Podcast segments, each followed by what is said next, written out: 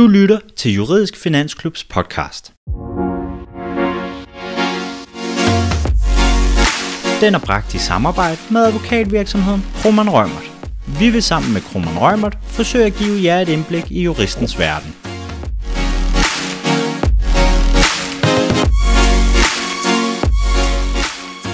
Obligationsret er et større juridisk retsområde, som en del også vil stifte bekendtskab med i en eller anden grad uden for universitetet. Det er et område, som er fundamentet for mange andre, og derfor vil advokat Mikkel Havgård forsøge at give en introduktion til retsområdet og et perspektiv på obligationsret. Derfor vil vi blandt andet kunne høre svarene på, hvad er obligationsret, hvornår og hvordan bruger vi obligationsret, samt hvorfor skal vi kunne obligationsret.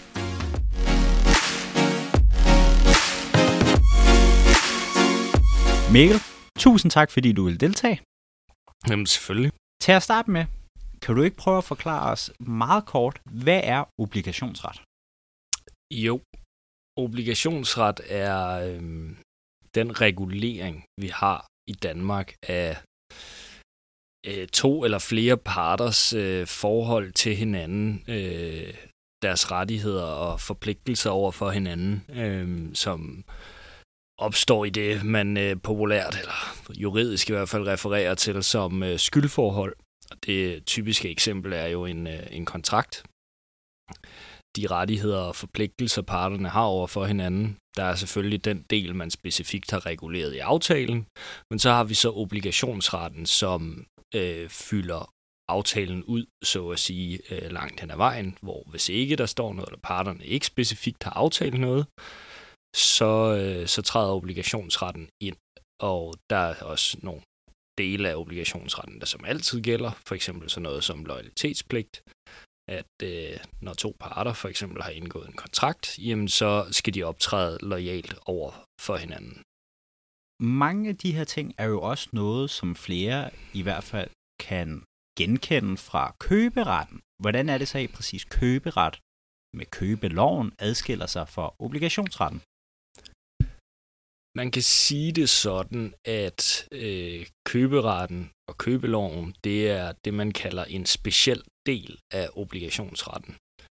Øh, og det er det, fordi obligationsretten gælder egentlig i udgangspunktet og sådan rent teoretisk alle kontraktsforhold. Og så er der nogle dele af obligationsretten, hvor man har valgt at lave specifik regulering. Og der er købeloven et eksempel, øh, som regulerer købskontrakter, øh, købsaftaler vedrørende indlandsk løsøre.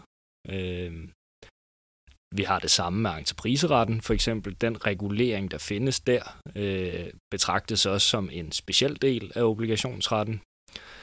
Og man kan sige, obligationsretten er i virkeligheden langt hen ad vejen øh, sammenfaldende med køberetten. I hvert fald øh, de principper, der gælder. Øh, fordi købeloven indeholder egentlig øh, langt hen ad vejen, også efter 1. januar 2022 med de nye ændringer, så indeholder den stadigvæk langt hen ad vejen øh, en kodificering af obligationsretlige principper, og så har man så valgt at skrive dem ud, øh, og i visse tilfælde lave særlige regler, der gælder for køberetlige aftaler. Øh, men det vil i mange tilfælde være noget lignende, der gælder hvis i, i hvert fald forudsat, at det er et købslignende forhold, man er i inden for obligationsretten. Og de typiske sådan, områder, hvor man ser obligationsretten blive anvendt, sådan helt klassisk i hvert fald, det er for eksempel øh, aftaler om fast ejendom, det er IT-aftaler, og det er eksempelvis også ja, entrepriseretten, øh, hvor der skal opføres eller bygges et hus, noget lignende øh, hvor købeloven jo så ikke finder anvendelse, men hvor vi så har ikke nogen lov som sådan, men nogle principper, der øh, går ind og regulerer, jamen, hvordan sådan helt grundlæggende øh, fungerer de her forhold mellem parter, der laver aftaler på de her områder. Så når nu man eksempelvis har nogle aftaler, det kan eksempelvis være øh, udarbejdelsen af MIDI-ID, eller værdiansættelse af bygninger eller skatte-IT-systemer. Hvis der nu er noget der, som er fejlbehæftet, mangelbehæftet, så kigger man ikke i køberetten, men man kigger i obligationsretten. Det er rigtigt. Øhm, og der er det jo netop, ja, altså man kan sige, obligationsretten er jo som sagt en regulering af parternes rettigheder og pligter over for hinanden i de her forhold. Øhm, og eksempelvis der, så er der jo også, hvis ikke man overholder de pligter, man nu har, så skal der jo være en mulighed for at håndhæve dem.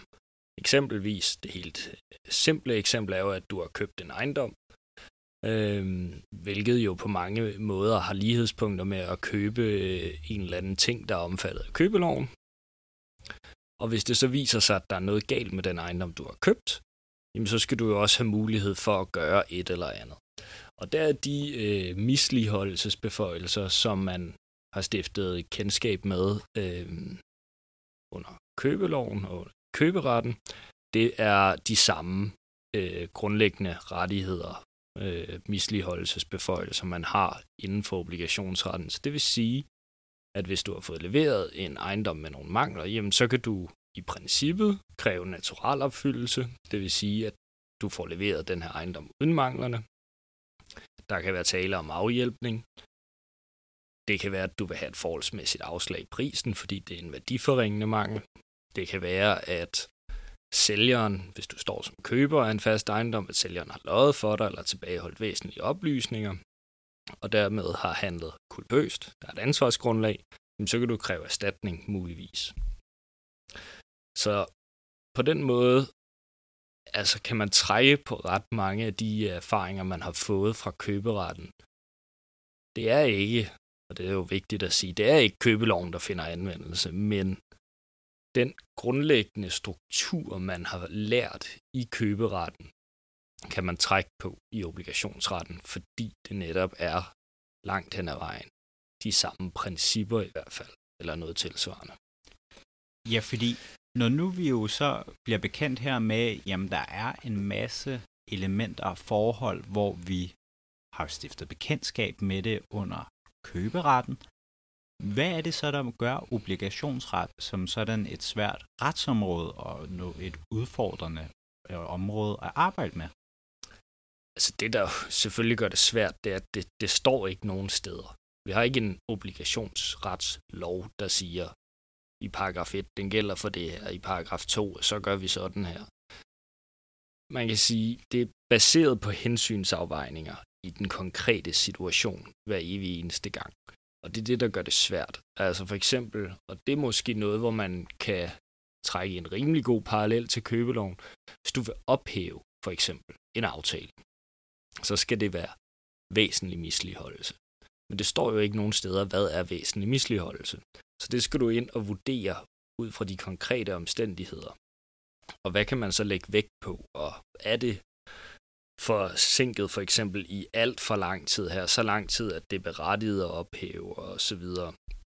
Og det er egentlig det, der gør, at det er svært med obligationsretten i alle tilfælde, fordi alle ting, du skal vurdere, mere eller mindre i hvert fald, inden for obligationsretten, er konkret.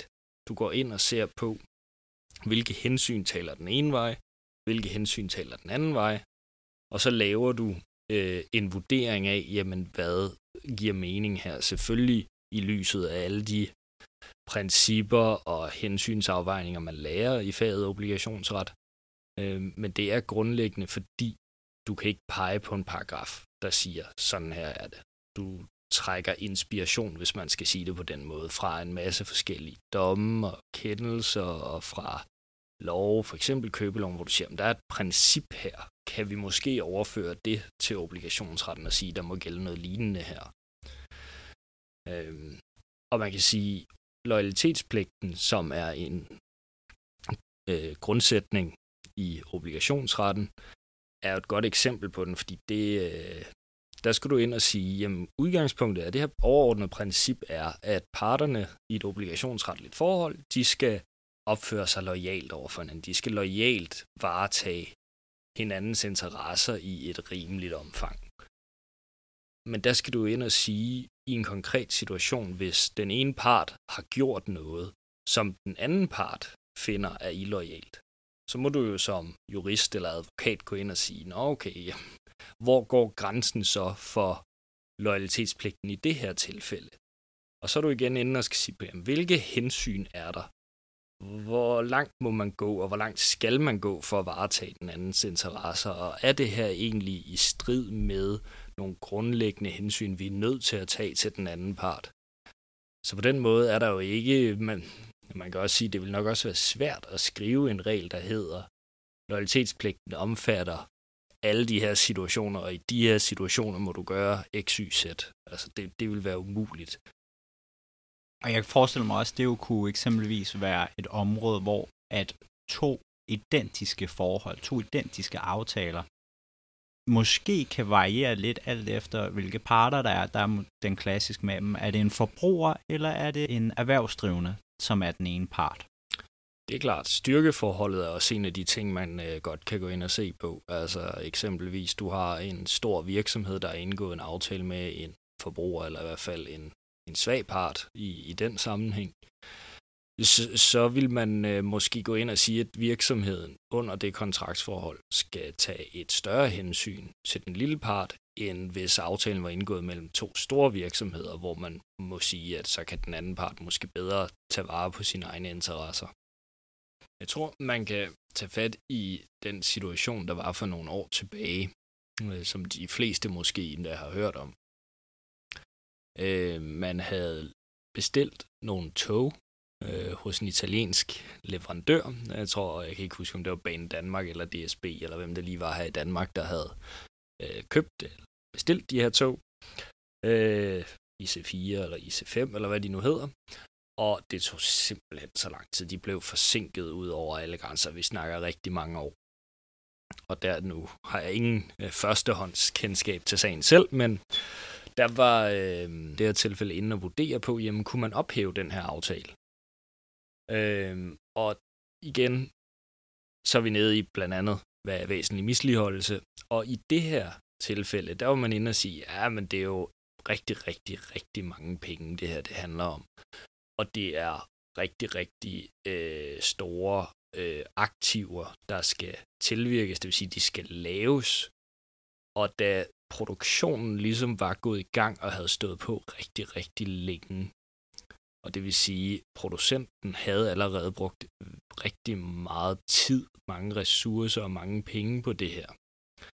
Så, øh, som jeg husker det, faldt hensynsafvejningen sådan ud, at jamen, det kan godt være, at vi er rigtig mange år forsinket her, men det er simpelthen umuligt at ophæve, fordi der er ikke noget i den her situation, der kan være væsentligt nok til, at producenten skal ende med en kæmpe regning for at have produceret det her langt hen ad vejen, uden at ende med at få en betaling. Så der vi bruger obligationsretten, det er både på de helt store aftaler, hvor vi taler millionklassen, hvis ikke milliardklassen, men vel også de helt små aftaler, som både du og jeg kan indgå om løst og fast. Fuldstændig. Altså nu øh, sidder jeg ude ved Krumman Rømert, som er et erhvervsrettet kontor, så mange af mine erfaringer er jo øh, mellem erhvervsdrivende, men ja, vi havde indgået en aftale, dig og mig, om ikke en løsøregenstand selvfølgelig, fordi så var vi inden for øh, købeloven. Men hvis nu vi havde aftalt, at jeg skulle levere, det ved jeg ikke, jeg kunne måske komme ud til dig og give dig noget juridisk rådgivning. Øhm, det vil jo ikke være en løsørgenstand, det vil være en serviceaftale i, virksom, eller i virkeligheden, noget i den stil.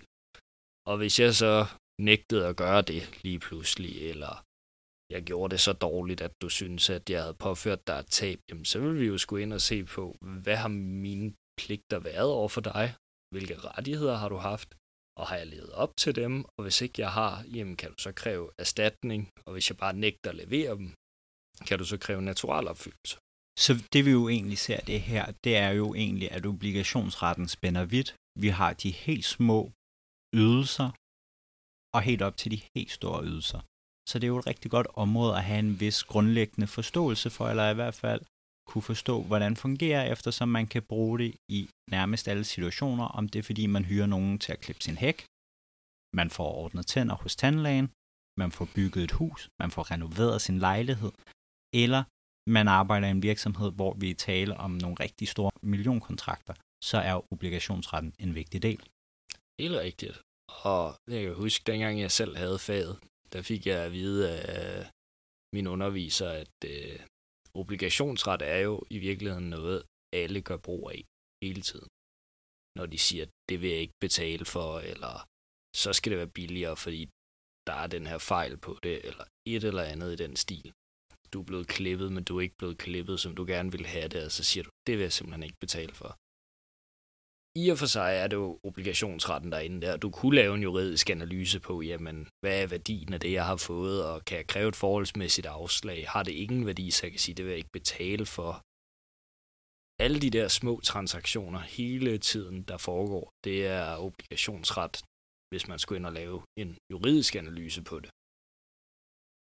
Nu har vi jo så fået en lille introduktion til, hvad er det obligationsretten er, og sætte obligationsretten i et perspektiv på nogle sager, som forhåbentlig gør, at det måske er lidt nemmere at arbejde med, og i hvert fald forstå, når man bruger det som studerende og har fadet.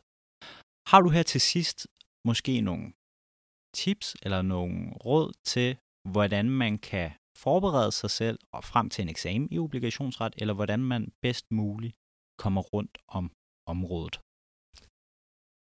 Ja, det er måske øh, et lidt diffust råd egentlig, men det jeg altid selv gjorde, det var, når jeg blev præsenteret for en problemstilling, også til eksamen, øhm, så er der jo en masse principper og regler, og du kan slå op i bogen og så videre. Men fordi obligationsret er noget, som alle kender til, også ikke jurister, uden selvfølgelig at have den juridiske viden, men det er noget, alle i virkeligheden bevæger sig rundt i på daglig basis. Så hjalp det mig at løfte mig fra juraen, hver gang jeg fik en problemstilling, og så tænke, hvad er det, der foregår her? Hvad, hvad giver mening? Altså sådan rent tankemæssigt, så sætte sig ned og sige, giver det mening, hvis der er en, der kommer og siger, at den her aftale, de har simpelthen gjort A, B, C, og jeg vil ikke det her, og, og så sætte sig ned at tænke efter, giver det mening? Sådan rent øh, ud fra sådan en rimelighedsbetragtning, ud fra hvad du lige øh, kan mærke, dit juridiske resonemang øh, giver dig.